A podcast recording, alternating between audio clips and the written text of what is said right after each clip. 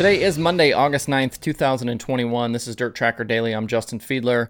Coming up, we've got details on a big weekend of racing, including wins for Jonathan Davenport, Sheldon Haudenschild, Gio Scelzi, and much more. Before we dive in, if you like what I'm doing here, please subscribe to the show, leave a review, and hit those follow and notification buttons depending on where you consume this. Make sure to follow at Dirt Tracker on Twitter, Instagram, Facebook, and TikTok. And don't forget, DirtTracker.com has a bunch more cool dirt racing stuff. Now, let's get going. Since there's so many big races from the weekend to talk about, we'll start with the highest paying race, the USA Nationals for the World of Outlaws Late Model Series at Cedar Lake. In Thursday's prelim feature that got moved to Friday because of rain, it was a fun race to the finish between Ashton Winger and Chase Junghans. Junghans led the first six laps before Winger took over on lap seven. Winger was in control until the white flag lap. Junghans got a big run down the backstretch and tried to muscle his way past Winger on the inside into turn three. Out of turn four, Winger was able to keep just enough momentum, though, to beat the 18 back to the checkered by 0.107 seconds.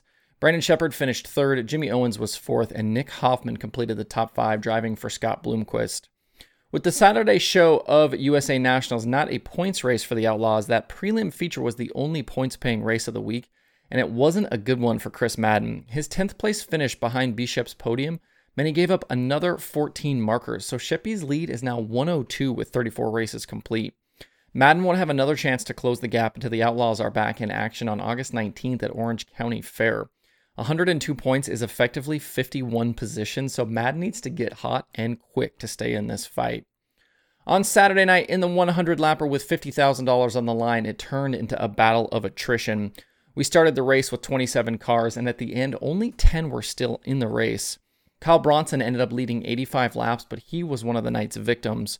With only eight laps left, he cut down a left rear tire and was out of the feature.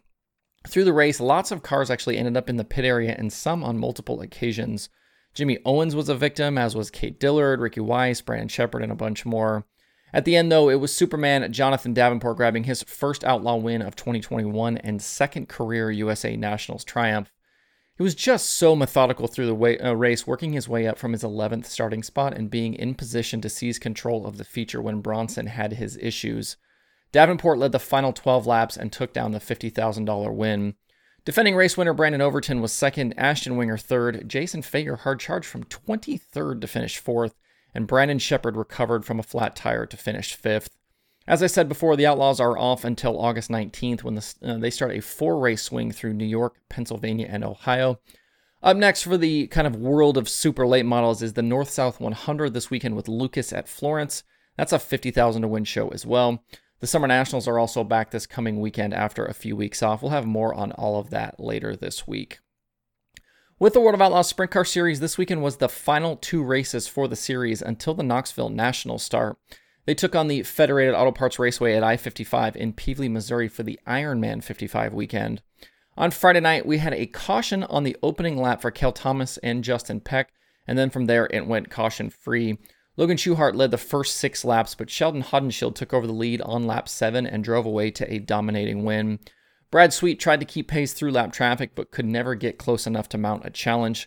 Sheldon lapped all the way up to seventh place.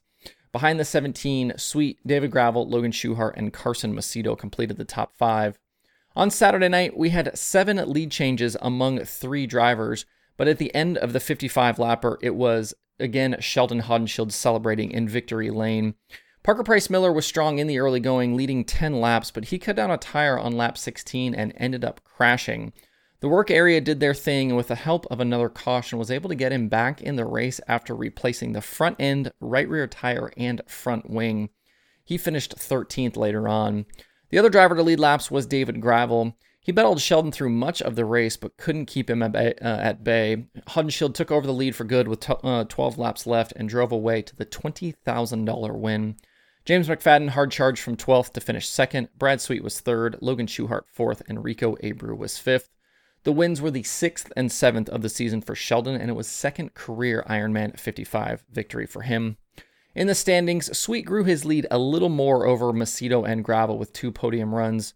Macedo is second, 140 out, and Gravel is four more points back in third. We won't see any movement this week at Knoxville as the event is show up points only. On Sunday, a lot of the Outlaw teams made the trip to Knoxville to run the 10th annual Capitani Classic. Was the final race for the teams to get on the track before the Knoxville Nationals prelims start on Wednesday night. 65 cars took part, so it was a stout field. And in the 25 lap main event, Corey Eliason led the first 12 laps from the pole, but David Gravel gra- uh, grabbed the lead on lap 13 and drove away to the $8,000 win. Eliason, Donny Schatz, Kerry Madsen, and Sheldon Haudenschild completed the top five. Interestingly, the last uh, last two Knoxville National champions also won the Capitani Classic that year. Sweet did it in 2018, and Gravel did it in 2019.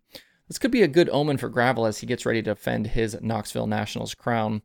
Looking at tonight, there's more 410 racing coming up. The Front Row Challenge takes place at Southern Iowa Speedway, and the winner will take down $21,000.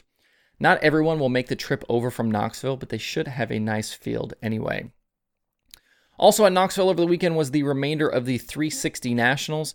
On Friday night in the second prelim feature, Gio Scelzi made some nice moves in the last 10 laps to drive from fourth to the lead.